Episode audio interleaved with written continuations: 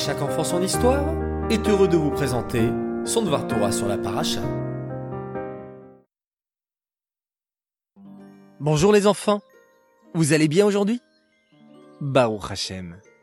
Ce Shabbat, nous allons lire deux parachiotes, Tazria et Metzora. Dans cette deuxième paracha, nous parlons d'une maladie spéciale qui s'appelait la tsarat, une sorte de tache blanche qui apparaissait. Les béné Israël attrapaient cette maladie lorsqu'ils faisaient du lachonara. Au début, elle se déclarait sur les murs de la maison, puis sur les vêtements, et enfin sur la peau, si la personne n'avait pas fait échouva. Pourquoi tout ce processus? Pourquoi passer par les étapes de la maison et des vêtements? Si les béné Israël devaient subir les conséquences de leur lachonara, Hachem aurait pu mettre la tsaraat directement sur leur peau.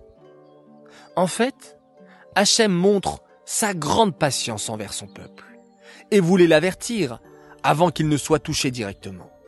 Cela permettait aux personnes ayant fait du lachonara de vite se rattraper.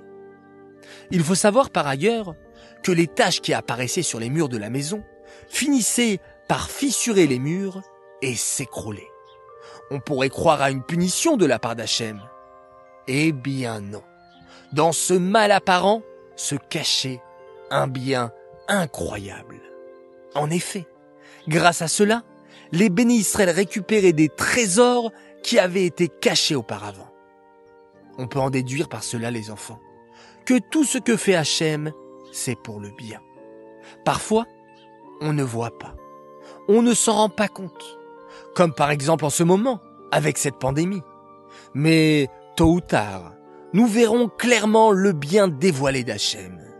Que ce soit le plus tôt possible avec la venue du Mashiach. Amen.